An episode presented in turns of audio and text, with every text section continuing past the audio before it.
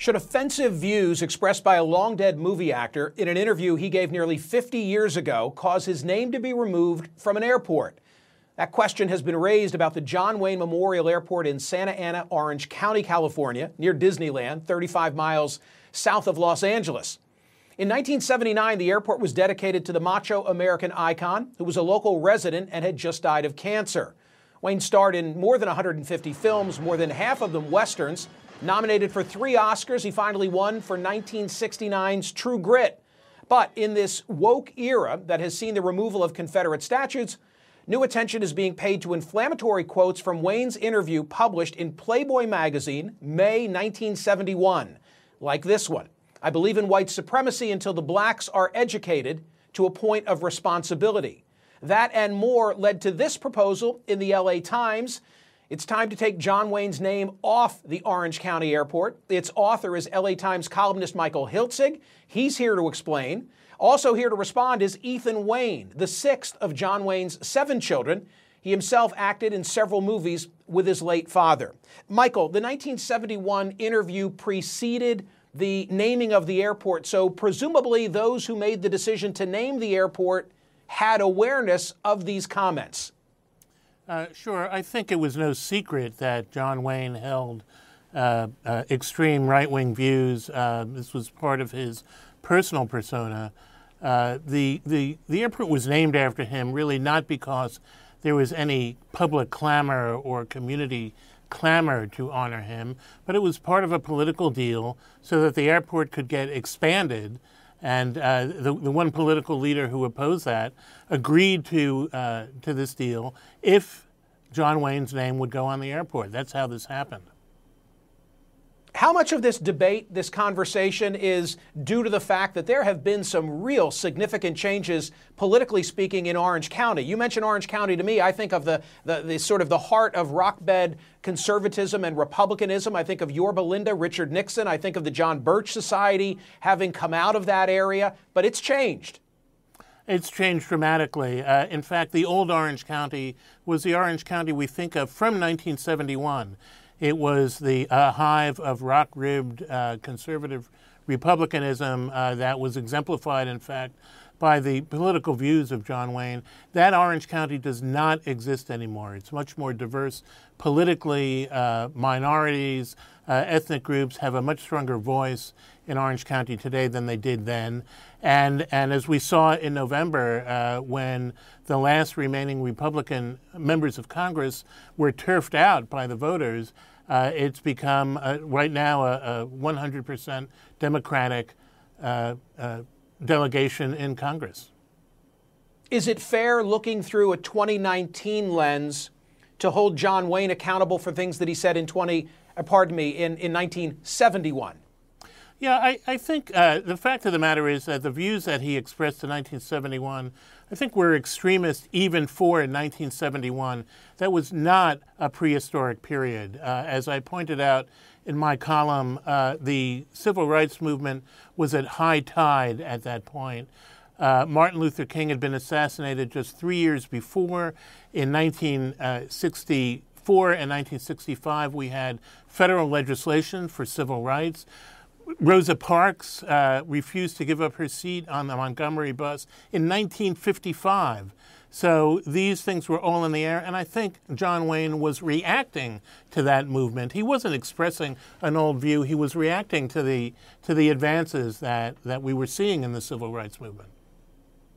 Michael Hiltzik, thank you. Joining me now to respond is Ethan Wayne, who's not only John Wayne's son, also president of the John Wayne Enterprises and director of the John Wayne Cancer Foundation. Ethan, this is some real tough stuff. I, I don't know that you're going to try to defend the words, but let's at least let folks see what they were.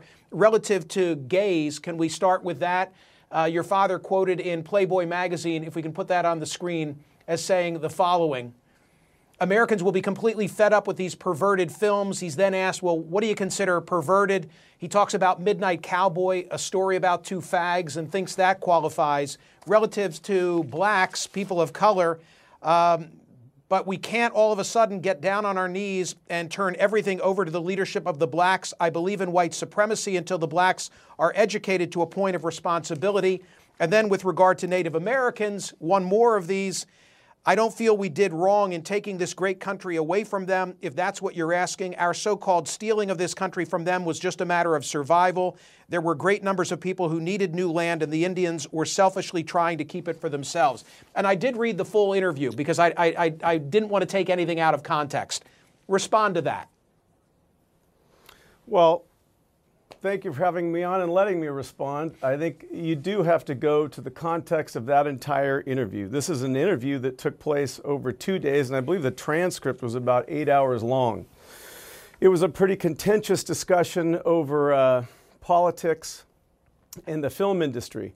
So if we want to, let's start. I think he started with the, the gay term. He used the word. Uh, used a he used a terrible word, no doubt about it. But he used it not in the context of an individual's sexuality. He used it in the context of the changing landscape of the motion picture business, something that distressed him.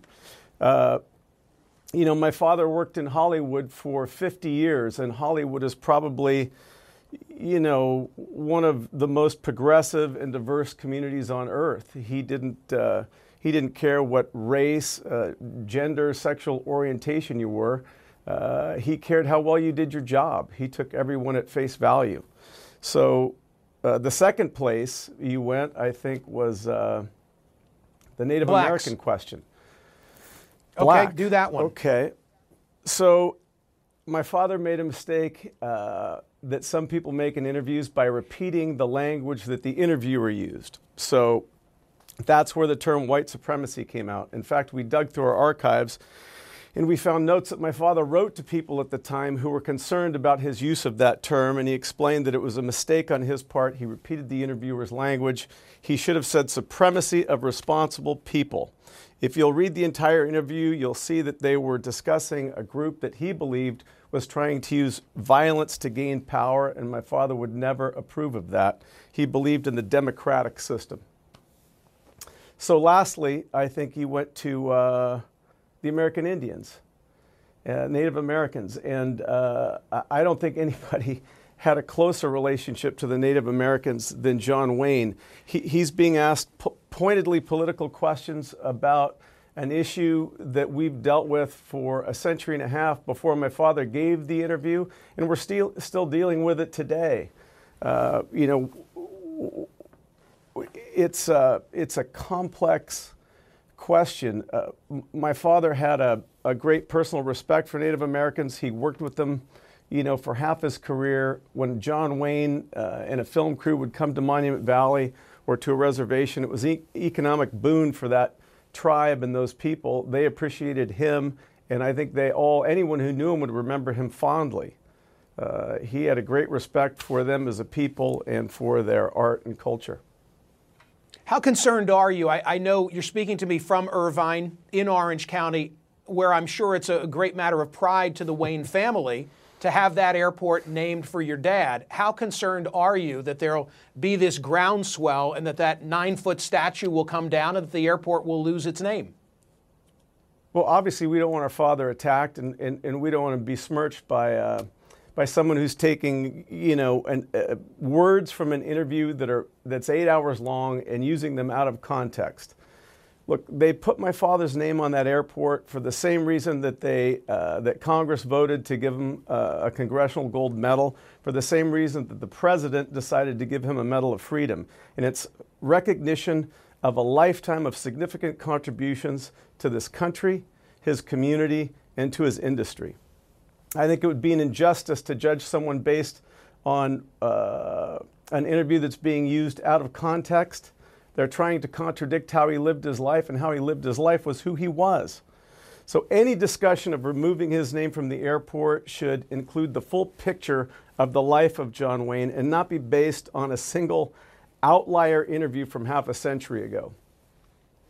The argument being that, that those quotes are not reflective of the interview in total, or at least of the transcript of all that was recorded over the course of those two days. Correct. And you, you don't you're think taking a, and, you're taking a quote where he, he uses a harsh term in, in relation to homosexuality, but he's not talking uh, uh, negatively about homosexuality. He's talking about the negative direction that the film industry is taking uh, in regard to sexual ex- sex uh, violence and uh, nudity. And so he spent much more time in the article discussing the violence of a film called The Wild Bunch. Uh, he, he had a formula for delivering uh, family entertainment in a way that's still appreciated today. And when he saw people coming in and trying to add a little bit more to sell more tickets, it was distressing to him. He thought it was bad for the film industry, and I think he, he thought it was bad for the fabric of the country in general, you know, chipping away, desensitizing people to uh, nudity, sex, and violence.